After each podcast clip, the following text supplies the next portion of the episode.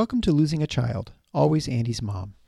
On this podcast, we journey through the devastating experience of the death of a child. Grief is seldom discussed openly in our culture, and the death of a child makes people feel even more uncomfortable. We approach the topic openly and honestly, speaking to people who have lost loved ones and experts who help care for them. Whether you are a parent experiencing loss or someone who wants to support another going through this tragedy, this podcast strives to offer hope and help.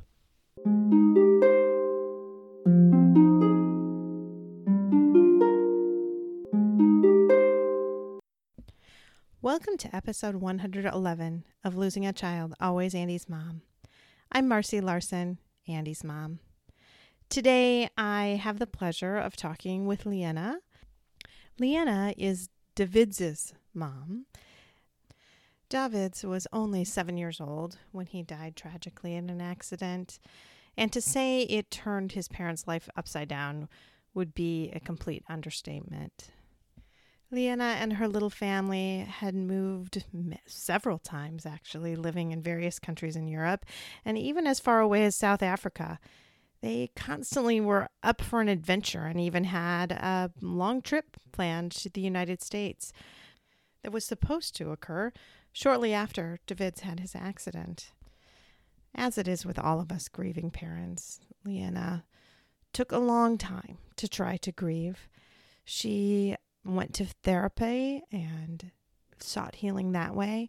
In addition, she got a life coach, a life coach that really helped her see that a future was possible without David's. She saw the possibility that life could be better again. After all that she learned through her own coaching experience, she decided that she really was meant to be a coach for other grieving moms.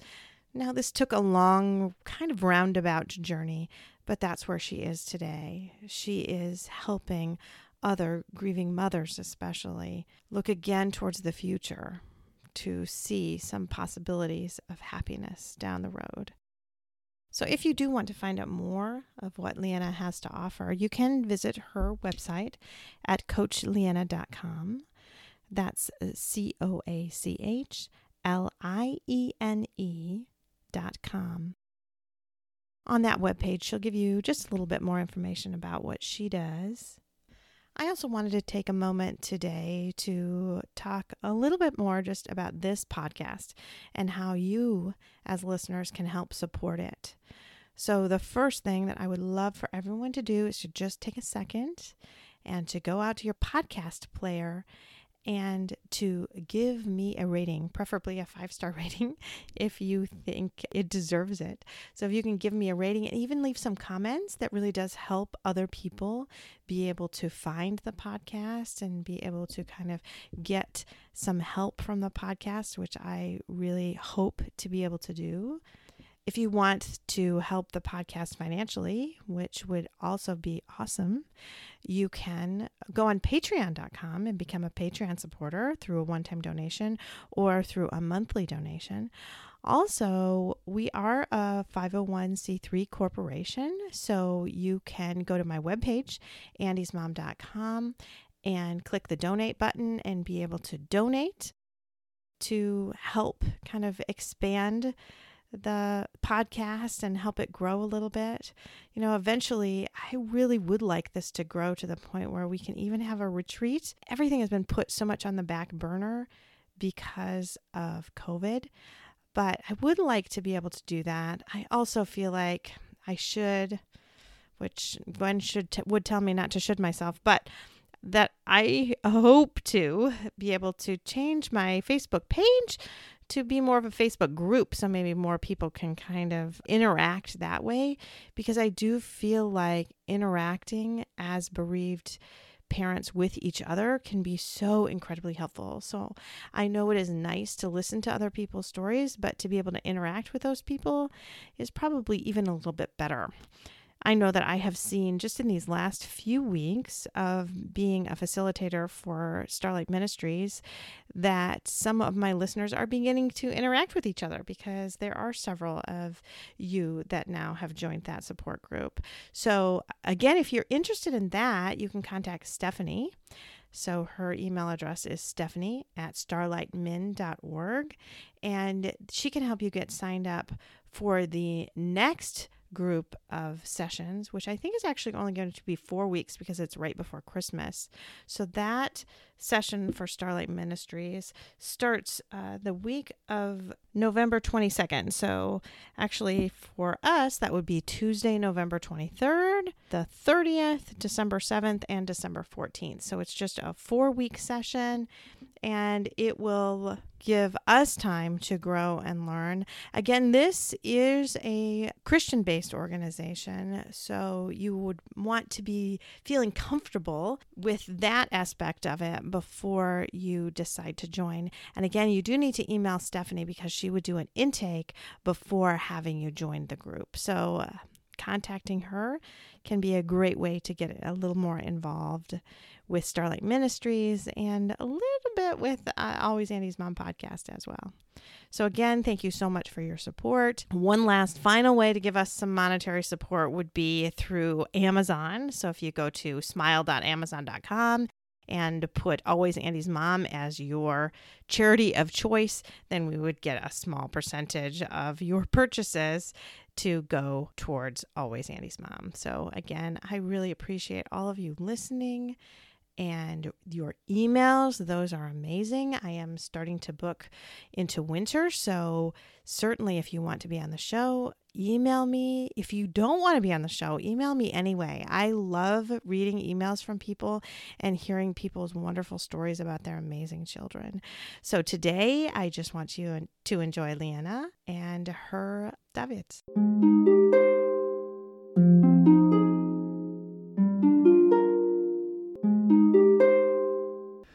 So thank you so much, Lienna, for agreeing to come on the Always Andy's Mom podcast. Thank you, Marcy. I'm so glad to be here. Yes, I'm expanding things a bit even more. So Lienna is joining us from Moscow, where she recently moved, but she has lived all over the world. So uh, we were just going over quite a bit of that. I It kind of blows me away. I've lived in like, I don't know, five, six different states in the U S, and I thought I was uh, pretty traveled, but nothing compared to you moving all over the world. So... Indeed, we have lived in what it is four countries, so Sweden, uh, U K, uh, a short stint in South Africa, and now Moscow. Well, and you're from Latvia, and you have to count Latvia, of course, right? And Latvia, yeah, where I'm originally from. Yes. Yes. So why don't you just start out by talking about your son, David? Yes, my son, David. So I miss him so much. Every day still. And uh, so, yeah, uh, where to start even? He was born when we were living in Sweden. Okay. So, and I know he was, he was such a great boy. First thing, I guess I have to say, like, he actually changed me. When he was born, I remember still I was taking, uh, me and my husband, we were taking him home from the hospital. And suddenly I realized that uh, the world looks kind of different to me, because now I'm a mom. Yeah. And before that, I was just, I know, a young woman, uh, person. And suddenly everything changed. I'm a mom now. So he did that to me. And mm-hmm. that can no one take away from me. Right. That is special. That is special. That your first kid. That- it is. It- It is such a special moment, mm-hmm, mm-hmm, when you're suddenly you're a mom for the very first time, and you will be forever. Mm-hmm. Yeah, yeah, yeah, yeah. And uh, yeah, and he was uh, such a sunshine and uh, so energetic and uh, always, yeah, coming up with things. And uh, I was never like kind of boring with him. And he traveled with us to quite a few countries. So he was born in Sweden, and then we moved to London with him. So he grew up there, started speaking proper British English in London. And then we dragged him all over the world to South Africa, where he also spent seven months with us, uh, just like immersing in the culture there. And then we moved back, all, all three of us, to Latvia. And that's what that that was actually also where he he died. Um, so yeah, kind of like the sad, bit bit, bit sad connotation to to going back to Latvia. Mm-hmm. But uh, I don't know, it's it's just um, I could talk about him, I guess, probably for days, and uh, yeah, remembering all the things we, we we all the laughs and all the things we did together. Do you want to share a fun memory that you have? Can you think of something? uh, I still remember we were in South Africa, and um, and he f- he he fell asleep in the car. And we were just driving, uh, I was in Cape Town, to basically to the furthest point south. And he was sleeping, and we were driving on this country small road, and suddenly we were uh, surrounded by ostriches. And oh, uh, and and and he's like this this, this two-year-old, like a, a toddler. And suddenly he opens his eyes and he sees this this this this ostrich looking inside the car, looking at him, and he goes, "Oh, birdie." Such a funny moment. Oh, that is funny. Wow. Oh. So what why don't you talk about now what happened with David? So he he was killed in a tragic accident. That actually, it wasn't supposed to be like this. We went for a walk in a park, and uh, he took his bike with him. It was one of the first sunny spring Sunday day, Sunday mornings, and we just went to a park. And uh, how old is he? He was seven at that time, mm-hmm. and so he was on his bike, and uh, there was this this this recreational tourist, like a train car that takes tourists around the park, and uh, and he was hit by this this this this this tourist train car in the park on his bike. And that and that thing that that tourist thing, he wasn't even that thing that wasn't supposed to be there in the park. It was illegally there, and it was a place where you take kids mm-hmm. for a walk, for them to learn to bike. And and that this this tragic thing happened. And actually, I wasn't there when it happened. I just left like five minutes before that, and I left him with my husband. I went home to to start lunch, and. Uh, And I left both of them there, and then this thing happened, and I I, I got a call uh, later on from my husband saying that uh, come to the hospital. Uh, but but but yeah, he died instantly, and then there was nothing anyone could do to him. Mm-hmm. And that was uh, seven years ago. Wow! So seven years with him, and now seven years since. Mm-hmm. Yeah, yeah, yeah, yeah. And he was my only son at that time, so it was. Um, Not only I lost him, I, I I I lost everything. I lost my identity. I lost my whole life, the whole way of living.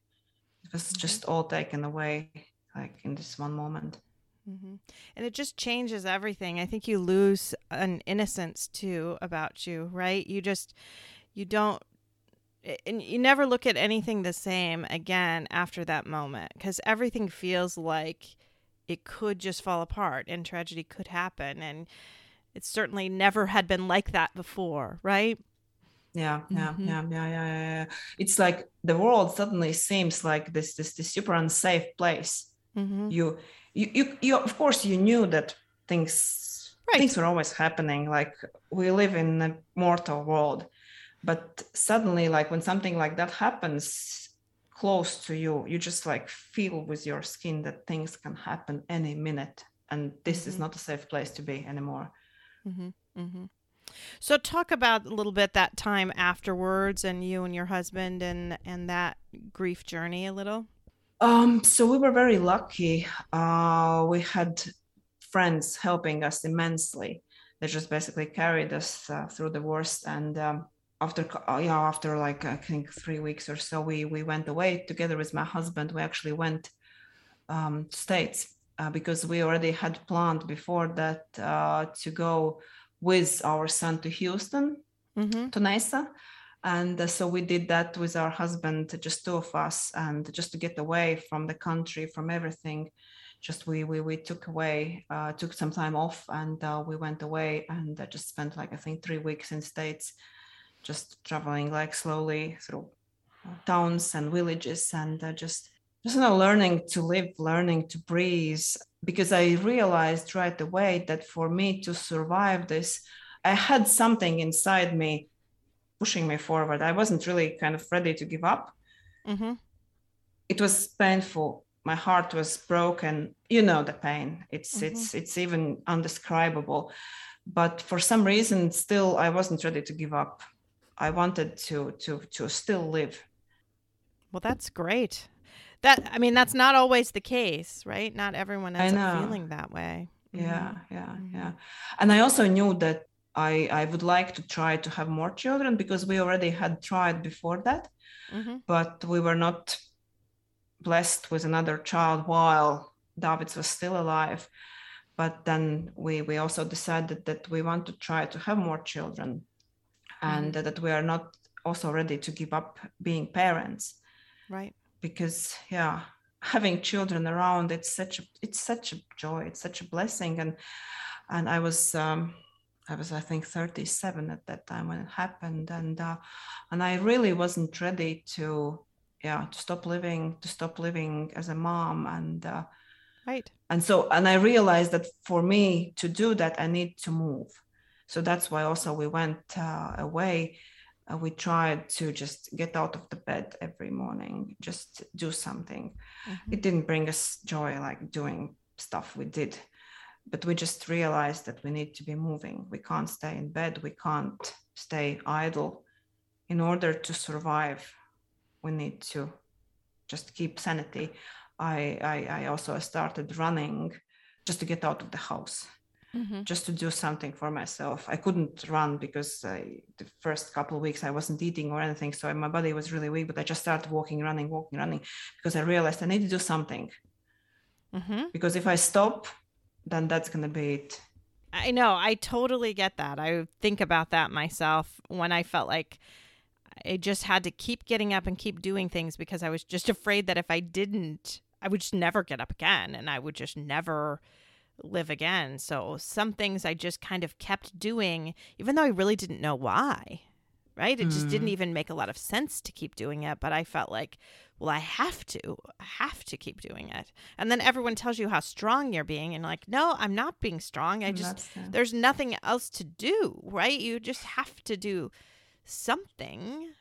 And that was mm. such a struggle for me. I I know there were people, I, I was went to a support group very, very early on, and some people thought that was kind of strange, but in, I just needed to do something. And I just felt like, well, that's just something I can do, and it's supposed to be helpful, so I guess maybe I will. And that's probably a little bit with you with running, like, well, I've got to do something, and running, mm-hmm. I guess, is good for me, so I guess I'll just do it, mm-hmm. right? Mm-hmm. Yeah, yeah, yeah, yeah. And also, I, I remember I, I took a decision right away that I'm not going to drink a drop of alcohol, because I knew if I start, there will be no reason to stop. So also, I, I I don't know how I took that decision at that time, but for some reason, some I, I, I just decided at that moment that, okay, I'm not gonna I'm not gonna touch wine or anything like that, because I'm not gonna stop, and I actually could stay by my decision, which is so amazing now looking back, because I was so broken. But to do such a sane thing, like, I don't know where did it come from, but yeah. Yeah, I think it is important and a good thing to do, to try to make some a few little promises to yourself um, on things that you will just really work on and work on trying to do. I think that was really smart to do, even though I know you didn't feel like it was smart at the time or make a conscious decision like this is the smart thing to do, but it's just kind of what you have to do, I think. And what's helpful, what's helpful to do is to make a few little decisions just a day at a time, saying, well, I will do this now. And this is an easy thing for me to do, an easy decision. Like, I'm going to get up out of bed and I'm going to run. It doesn't seem like a big decision, but it really is. It is. Mm-hmm. Yeah. Yeah. Yeah. Now looking back, I realized it is a big, yeah. Yeah. Yeah. And so over these past years, I mean, a lot has changed for you. And I just think about what you're doing now and how your life has changed. And why don't you go through a little bit of that story? Because I know now you have other kids and and you work a lot on grief and helping grieving people. So I think just talk about that transition and what that ha- how that happened over time. So yeah, let's start with uh, with, with with my two boys. I have two boys now. Mm-hmm. Um, because as I mentioned, we decided that we want to have more children, and we hadn't succeeded to have our biological children at that time. And we've been trying, like we had been trying already for a long time. So we decided that we're going to adopt.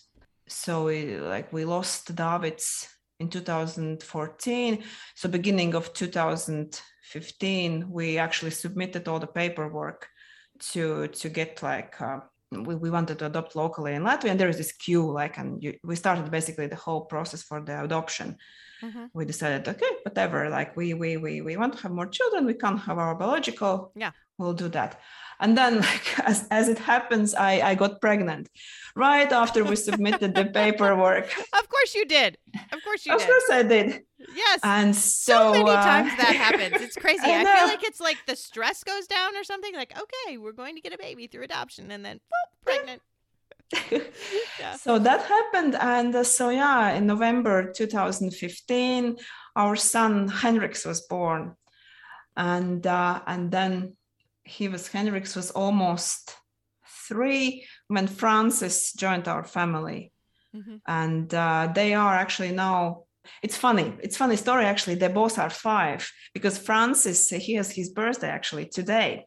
Mm-hmm. And uh, they have eleven months difference in between. So once a year uh, in October fifth, Francis catches Hendriks, and they both are five until the November twelfth, when Hendriks is going to turn six. Very good. So I have twins at the moment. So. Oh, that's so fun. And uh, yeah, so so Francis joined our family. He was uh, almost two. Hendriks was almost three. And uh, yeah, we have two boys, and uh, and I'm so thankful for this miracle that we have these two, two, two boys, and and of course it's not been easy, especially right. uh, when I was uh, pregnant with Hendriks, and I found out that I'm gonna have another boy. I was like, I so wanted to have a girl, just like just to have a different gender. Yes, from from David's, because I didn't want kind of to have this déjà vu that I uh, had one son and then now I have another one. And funnily enough, they are so much alike. So are they? They are. They're so much like in the character and also how they look. Yeah. Um, and uh, and actually now when when when Hendriks is is is is, is um, as uh, heading towards the age of seven, I I, I sometimes get anxious, like mm-hmm. just this threshold. It's, it's yeah. of course, it's when my head just crossing the threshold of seven. So, mm-hmm. and that's why also, I guess I, I started um, coaching other moms, because I needed so much for me, because there are all these issues. How do you parent your other kids after a child loss? How do you not put the, your own anxiety on them? How do you let them be free? Oh, I totally understand that. Because I, I, if I could, I would just wrap them in pillows and just keep them close to me all the time. Because of course I'm so afraid. Yeah, Peter, Peter's fifteenth birthday was really hard because Andy never had his fifteenth birthday, and you know Peter just this last week got his driver's permit, and that's so hard because now I'm putting him in control of driving the thing that killed. killed his brother. And you know, and my boys looked a lot alike too, and so people tell me what a blessing that will be, because I'll know what Andy would have looked like. And I guess oh and I guess you will be able to see that same thing and kind of know what David's would have looked like as as yeah. Hendriks grows up. But it's it's hard to know. um I mean, in some ways it's a definitely a blessing, but in other ways it's a little painful reminder too, isn't it? It is, mm-hmm. yeah, yeah, yeah. Because I look at David's peers now, and they all are fourteen, and they're like teenagers now, and I'm like, I can't imagine David's at that age.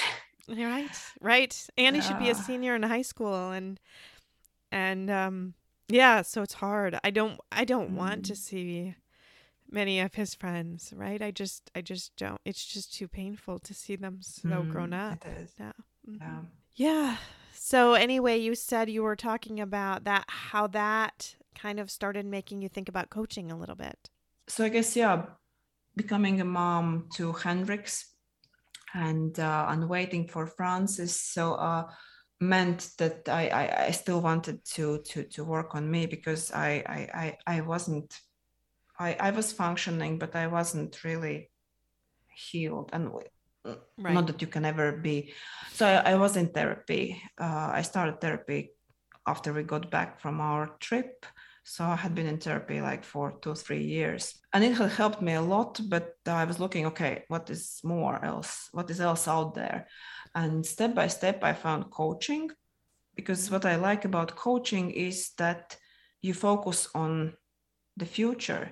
You don't you don't dwell so much in the past. It, it was amazing kind of when I realized that so much of the pain I was experiencing, I guess on daily basis, which was not related to the basic like grief or sadness, but there was an additional layer of pain that I was causing myself. Mm-hmm. And when I learned about coaching and when I got coached and started learning and to become coach myself, I realized that there is actually a huge layer of suffering that I can't remove from my life. Okay. Mm-hmm. And that was so liberating. Of course, I'll, I'll always grieve. I'll always have sadness about David's, and uh, and I, I don't want to get rid of those emotions. I want them to be part of me. But then, like, sometimes there is unnecessary guilt. Mm-hmm. Sometimes there is unnecessary fear, mm-hmm. uh, anxiety, and those things I don't want in my life, because they are not helping me. They are not helping me to be a good mom to my my other two boys now. They're not helping me to for my relationships with my husband and uh, and just living. And they can just block you, right? I've I've talked a lot recently with even teens who have anxiety, and I, I've said, you know, right now that anxiety is just blocking your path forward and blocking your ability to be able to live. And it's not like that anxiety is not always going to be a part of you, because it, it is. I mean, if you have a little bit of an anxious personality, that that is part of it. But but you want your anxiety to be able to kind of be with you and be beside you, but not blocking the way. So, mm-hmm. if I mean, all of those fears, we're not going to be able to get rid of all of that, right? Once you've experienced that kind of tragedy, those little bits of fear are going to be in there, but you just don't want them blocking your way forward. They can they can be with you and and even sneak out every now and again, and have that be okay. Because I don't I don't feel like I want to put so much pressure on moms and dads that you have to get rid of all of that, because there in some way you can't. You can't get rid of it mm-hmm. all. But if you can be able to have it just smaller amounts of you kind of with you and not blocking you, I think there's a difference. Mm-hmm. Yeah. Yeah. I, I like how you are, yeah, how you are explaining it, because also like, it's just matters sometimes of hearing them in your head and not necessarily believing them. Right. Just like kind of like giving like also the airtime to other thoughts that right. it might also not happen. Right. Right. I think that's right. I think that's right. Yeah. I like that. Yeah, yeah, yeah. Because y- you'll always have them. That's right. That's for sure. Yeah, yeah. But but knowing that they're not necessarily true, that's such a liberty. Mm-hmm. And being able to recognize them, and and even recognize this is a thought, this is a feeling that I have. This is not really rational. We can just put it away, it, right? You mm-hmm. can address mm-hmm. it and deal with it and say, that's not something I should be kind of worrying about right now, but I'm going to acknowledge that you're there. I'm going to acknowledge that feeling's mm, there. Mm, mm, mm, yeah. So yeah, how did absolutely. the coaching start for you? How did you like first get coached? I, I, I started, um, I guess I started listening to listening to coaches' podcasts. Okay. With the free stuff. And I liked what I heard. And then I joined a group coaching program. Okay. It's called Life Coaching Scholars. Okay. So basically like a group coaching program. And then within that program, you could also get individual sessions. Okay. And that's how I started. And then step by step, I thought that actually that's something I would also like to do. Because um, I, I, I originally, I, I am I am a lawyer by, by training. And uh, but... Uh, given that we've been moving all around the world, I kind of uh, set the law aside, because law is not such an easy profession to be moving around with, because every country has their own law, it's their own laws and stuff, so you can't really like jump from place yeah. to place and still be a lawyer. So I had put that aside, and uh, and I was doing like other things, but I was always looking for for something that would fulfill me. And when I started realizing what coaches do and how they work, and uh, I thought that I got this feeling that it could be something for me. And I still remember uh, we were uh, it was New Year's, and uh, we were sitting with my husband and uh, just celebrating New Year's Eve, and uh, and talking about the previous year and having plans for the next year. And I told him that I have this nudge that uh, I would love to become a coach, but uh, the program is very, very expensive, and I not I don't know if it's for me. And he said, "But you'll be amazing coach. You've been always coaching people like unofficially and uh, like friends and family, and uh, that that that sounds really like you." And so he really encouraged me, and then I signed up for the coach program when we got home. And in March I started my coach training, and and, and it was really amazing, because also throughout the coach training you, you of course you you work a lot on yourself. Mm-hmm. That was amazing. And also I, I started coaching others, and uh, I started realizing how to do it. And uh, and it's such a rush when I get to coach someone. Mm-hmm. And then uh, when I finished, actually, I, I didn't start uh, coaching um, moms after child loss right away. I, I actually got scared, I have to admit. When uh, when I was in the training, I was uh, I was uh, I was thinking that I want to do that. I want to coach moms and help them with with with with with their lives after the child loss. But then I got scared when I finished my training. I thought that, can I do it? Maybe it's going to be too difficult for me. Mm-hmm. And uh, and I actually started working with lawyers first. I worked uh, with lawyers for I think almost two years, and uh, but all this time I, I still had this nudge that. Uh, I'm not doing the right thing. I need to go back. I need to go back. So actually I pivoted my my my whole like um, practice, and uh, now I'm doing what I I think what I was meant to do. Mm-hmm. And uh, and it feels uh, so much better when mm-hmm. um, I'm doing the right thing. And it's not difficult, and it's not dark. It doesn't have to be, because yes, grief can be heavy, and and and and then there is a lot of sadness, but then also we all have other issues. We we we can always we always coach on parenting, we always coach also on relationships, we we coach on so many things, because child loss is just one part of you, but there are all these other parts of your life that are connected, and uh, it just leads to so many interesting things to to help with. And uh, so it's it's it's it's really not difficult and not dark, and uh, and I, I I really love it, and um, it's it's it's it's great to yeah. be helping.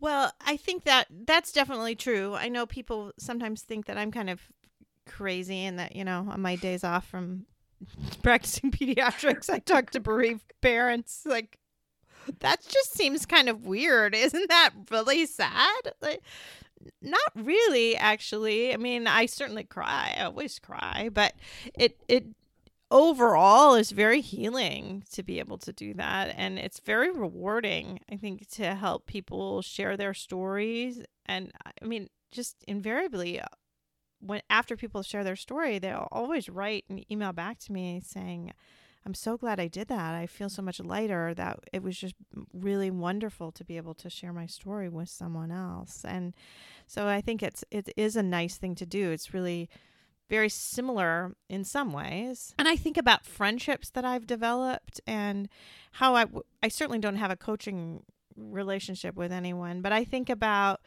you know, even starting at that support group, and my good friend Stephanie, who has been on the show a number of times and is now program director for Starlight Ministries.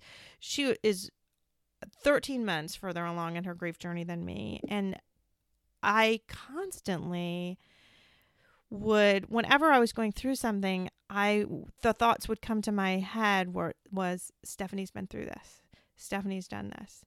And Stephanie's still getting up and still going forward. And so I think it's really helpful when you have someone who has been in your shoes as a little bit of a guide that way, right? So mm-hmm. I know I turned to her, and just knowing that she has been there. And I think other bereaved moms seeing you and what you can do and how you are still living seven years later, it's very inspiring and gives people hope. Mm-hmm, mm-hmm. It does. Yeah. Yeah. Yeah. Because in the very beginning, it just seems that there is no hope, right? Right. So, and then seeing someone seven years in the journey, four years in the journey, it, mm-hmm. it really is a, yeah, yeah, yeah. I mean, it just changes your outlook, and you think, well, maybe, maybe, maybe. I can, maybe, maybe I can. Maybe I can. Yeah. Maybe it's because, possible. Right. Because it's it's hard to know at the beginning if it really is. And I still have will have these days where I'm like, really? Is this really my life now? Because this just doesn't seem like it should be my life. So mm. anyway, it's just can be very, very helpful. And so I'm sure that is helpful. You know, I've talked to moms who say, I don't even want to see a therapist if they have a, if they're not a bereaved mom, if they're not a bereaved parent, because they feel like they don't understand. Now, I'm not saying yeah. that at all, and my therapist is not a bereaved mom, and I thought she was still amazing, um, but I do understand people feeling that way. Yeah, yeah. It's like you can be expert, you can help with grief, and then you can be qualified expert, where you actually have felt it all, and uh, and you really are coming from a place, I can say that I understand what you're going through. Mm-hmm.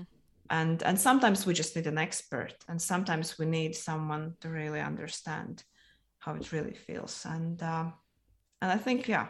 It's good. I, I mean, they are definitely different roles for sure. A therapist yeah, is yeah. a different role than a coach, um, one hundred percent. Certainly, I think, like, I had a certain amount of post-traumatic stress from the accident and being in the accident and seeing it, all of that. And, and that's something that I really did need a therapist to be able to help me work through. And I don't think someone like a coach is, is as good at something like that. But the other things, like you said, the difference is that looking forward, right? And having someone to kind of walk forward with, um, not as much about the past as about how do I live this way now? Mm-hmm. Yeah, yeah, yeah, exactly.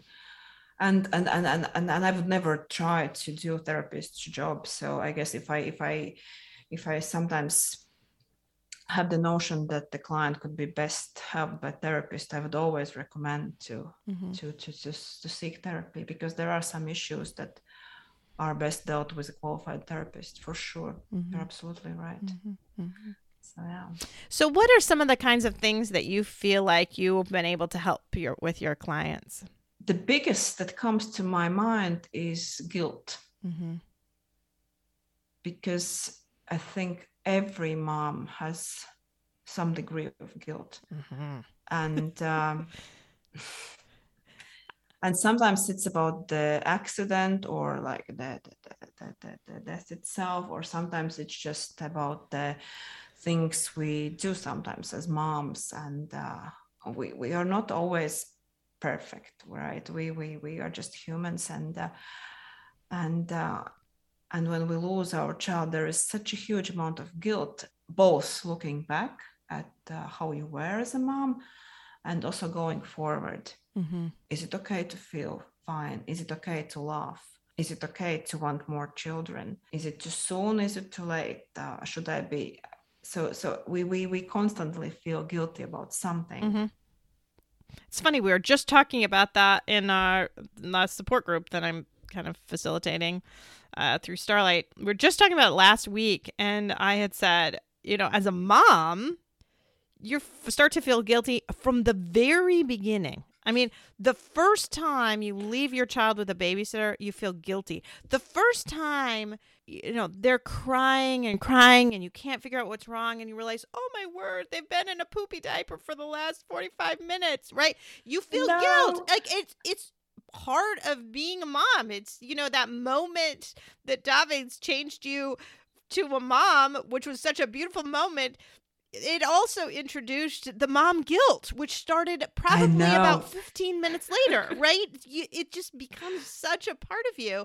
So when your child dies, that just goes a hundredfold suddenly, because yeah. it's it's always a big joke almost that people are like, well, you know, at least he's still alive. At least I kept him alive, right? When you're making mistakes and screwing up as a mom. And then, so then for us that lost our children, then what do you think? Well, I couldn't even do that, right? Yeah. The base thing that you're supposed to be able to do is keep your child alive. And it doesn't even matter how they died. Absolutely, it makes yeah. no difference at all. If it was a yeah. prolonged illness, if it was a quick illness, if it was an accident, whatever, you are going to be able to find some way to guilt yourself. I shouldn't have left him. I should have turned around. I should have noticed that one day when he was maybe limping a little bit and I thought he just twisted his ankle, right? Though all of those mm-hmm. things just go. So you were one hundred percent right. I'm sure that is the number one thing that you deal with, because it's like, it's just there. That's what you have in you. So to no. ah, kind of battle that. It is, it is, it is, it is definitely number one thing. And, and, and funnily enough, you still like do all the things like to your other children that you are feeling now about your lost child. So it's it's like it's never ending story basically, and there is so much you can help yeah with. Yeah. So what are some bits of advice that you give to kind of kind of help, you know, fight those guilt thoughts when people have them? So I guess one important uh, kind of a thought or realization is that uh, we we we we always do our best. Yes. And uh, of course, like looking back back. Uh, with hindsight, we, we see how we could have done things differently, um, done sooner or differently or something else. But at the given moment, you're always doing your best. Right. With the information you had at the, the time, that was the best yeah, decision yeah, you could yeah, make. Yeah, yeah. Mm-hmm.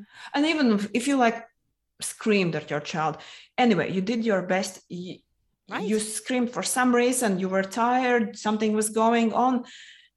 You did your best at that moment. Mm-hmm. So, and, and just like beating yourself up for this, it's, it's, it's not helping. It's not helping at all.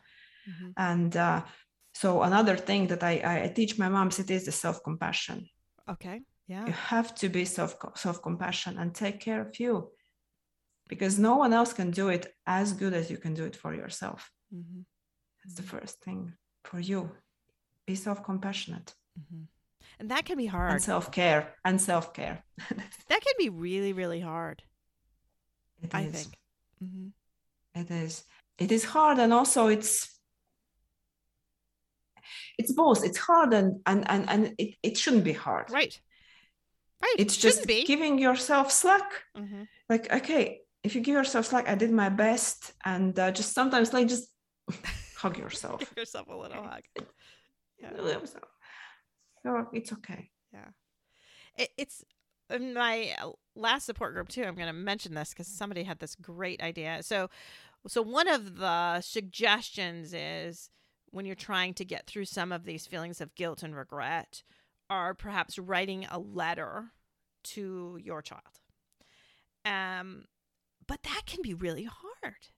And so we talked about how difficult it can be, because I said, I did that. And my, my, and I've got several entries in a journal, and they're all written to Andy. And it is me saying, I'm sorry so many times. I'm so sorry.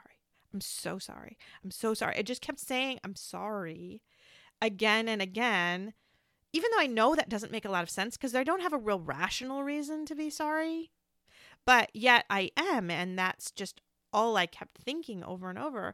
And so this mom was kind of given, I think, an assignment by the therapist to write a letter. And she came back and she said, I couldn't, I couldn't do it. And this therapist suggested that she instead write a letter from her son to her. So she wrote, wrote it then from his perspective. So instead of it being, I'm sorry, I'm sorry, I'm sorry, it was, Mom, I love you so much.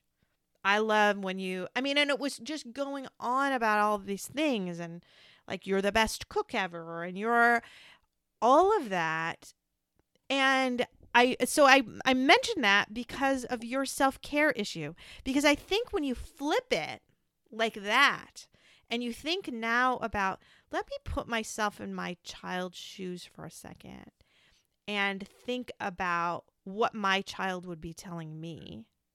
And what would Andy be telling me? What would David's be telling you? David's would be telling you, mm-hmm. I love you, Mom. I loved going yeah. to the park with you. I love it that you went home to make me lunch so I wouldn't have to be hungry when I got back. I right? Those mm-hmm. are the things that he would have said to you, you know, and and so instead of you being like, why did I leave? Shouldn't have left, should have been mm, there.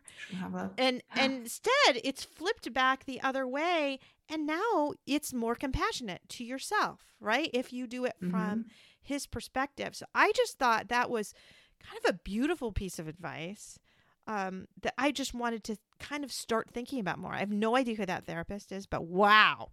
Like that was really yeah, profound. Kudos, kudos to that therapist. Kudos That's to amazing that advice. But yeah. it is amazing. And if you do start thinking about it that way, I think it's going to be easier to take care of yourself. Yeah, yeah, definitely. I, I remember this, this. I I also was suggested to write this letter, mm-hmm. and I also wrote the letter, and I sobbed my my soul out writing it. So it was it was the, probably the hardest thing. Mm-hmm. Just writing this letter because you want to say sorry for all the things, and and it wasn't really helping me at that time. Mm-hmm. And uh, I guess yeah, just not just that the letter can't be a great thing. It can be a great thing both ways, but I do like to think about it in both ways. And I love the idea of writing it from your child's perspective because I just know it wouldn't be negative that way. It wouldn't, it wouldn't be negative. Be. I yeah, because I like. Knowing my son, he would probably say to me, Mommy, why are you so sad? Right. Smile a bit. Right. He always was telling me, just why are you so sad? Mm-hmm. Smile, Mommy. and um, and that's that that that's that's so much more lighter than yeah. Then I'm sorry, I'm sorry, I'm sorry, I'm sorry. Yeah, yeah, yeah, yeah. Which is just can be really overwhelming. And like you said, just not that helpful. I mean, I Yeah, uh, yeah, I don't know how many times I've said that those words, but I don't know that it makes it a lot better when I do, unfortunately. Mm, so. mm. Because yeah, again, we we we did we are doing our best as moms, and we love our children, and and at the same time, we are just humans, and we make mistakes, and we are not perfect, and then we'll never be. Yeah. No. But we do and, have these uh, expectations that somehow we should be perfect and we should be able to do everything right. But we just can't. No one can. No one can. No one and can. I, I think it's easier to have grace for other people. I, I do. I know some people don't. Some people have a lot of trouble giving grace to other people too when they're when they're making mistakes. But for me, I feel like it's easier to give them grace than to give myself grace. I'm much, much more hard on myself than I am on other people. Um, I'm definitely th- like that as well. I guess I am so harsh sometimes to myself, and then it's so much easier to give others like than to me, because I guess I have so high expectations regarding myself. Mm-hmm. I should know better. I should do better, mm-hmm. and uh, and sometimes I don't do better. Sometimes you don't. And I go back to what I we've said on the podcast many times. My my guest Gwen that comes on often is don't should yourself. You don't should yourself all the time. Yeah, you'd have I to agree. Take the should I, I word agree. Out of your vocabulary. But yeah, I do find myself using it. Although whenever I start to should myself, I think don't do that. Don't do that. So at least it's in my mind knowing that it's, it's a good. Bad thing. So even though I still do it sometimes, at least I have recognized that that's not healthy or good for me to should myself. So yeah. yeah, that's the first step, awareness. Right, right, right. Yeah. That is the first step. You are right. So you are continuing. So you've now moved to Moscow. I've moved to Moscow. But uh, I'm gonna continue working with moms, helping them. I guess it's uh, it's in that sense the move is easy for me because I'm still doing the same, because my my my office is where my laptop is, and I can just move around the world and continue doing the same, mm-hmm. which is great. Do you work with moms from all over then? Yes, and funnily, like uh, many of my clients are in the States, and uh, and yeah, some of them are in Europe, and uh, and uh, I barely have any clients in, in my own country. So it's yeah, it's uh, and I and I love that, and I love that also because it made me realize that uh, we think that. Uh, We live so much far apart and we are so different. But then when you start talking to people, we have so many similarities. Uh, we all are humans. And uh, I love it's that. It's so amazing how actually close we are. Mm-hmm.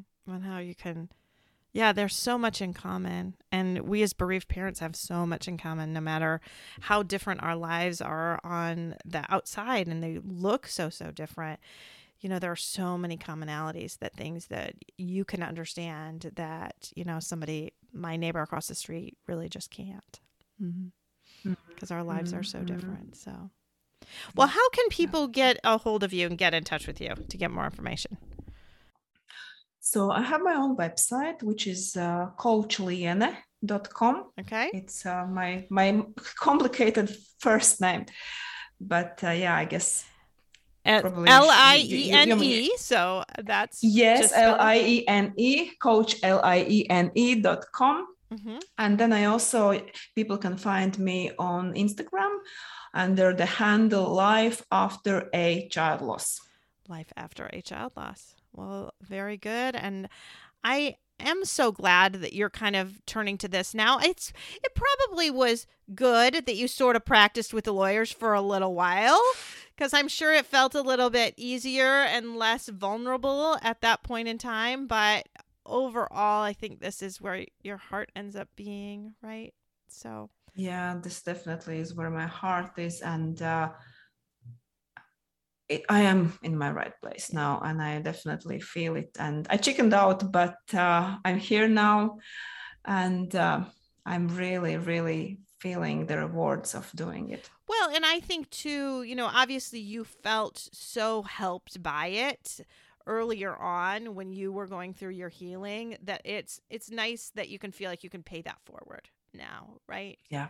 You can yeah. pay it forward and help other people as people have helped you. So mm-hmm. and that's that's just what we all want to do. We all want to help pay it forward. Mm-hmm. So mm-hmm. thank you so Definitely. much. Do you have any other little piece of uh, wisdom that you want to kind of end with before we close? I have so much compassion for all the moms that are on this journey, and uh, and we are members of this club we never wanted to belong to, and uh, but it's it is possible to.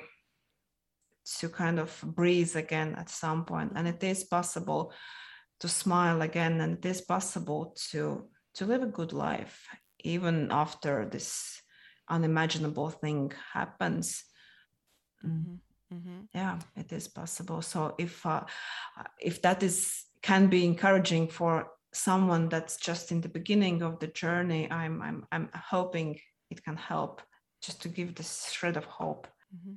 And that's the most important thing when you are in the initial darkness. So just, just have the, some shred of hope that um, that it's not, it's not always over. Going to feel this bad. It's not like you're going to get over it, you know, but it's not always, always going to be this bad. It's not always going to be this heavy. And I love that mm-hmm. phrase that you used. It is possible. It is possible. It is possible. Because I think that is something that is good to be able to keep kind of telling yourself again and again and again. When it feels like it's impossible, it's not. It is possible. Maybe not today, maybe not tomorrow, but eventually it is possible. At some point, yeah. So yeah, thank yeah. you so much for being on the podcast today. I really enjoyed talking to you, and I wish you luck now with your new move to Moscow, that things will just continue to grow for you. Yeah, thank you so much. I also enjoyed so much talking to you. So yeah, thank you for everything.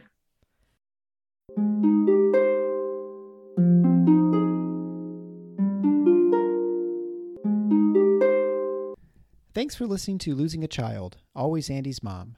please subscribe to the show on your favorite podcast player. We are always looking for new show ideas. If you'd like to be a guest, know someone who'd be a great guest, or have a show idea, please email us at marcy at andys mom dot com. Be sure to visit the webpage, andys mom dot com, for more content, including Marcy's blog. There you can also sign up to receive updates via email. Together, let's work to inspire hope, one day at a time.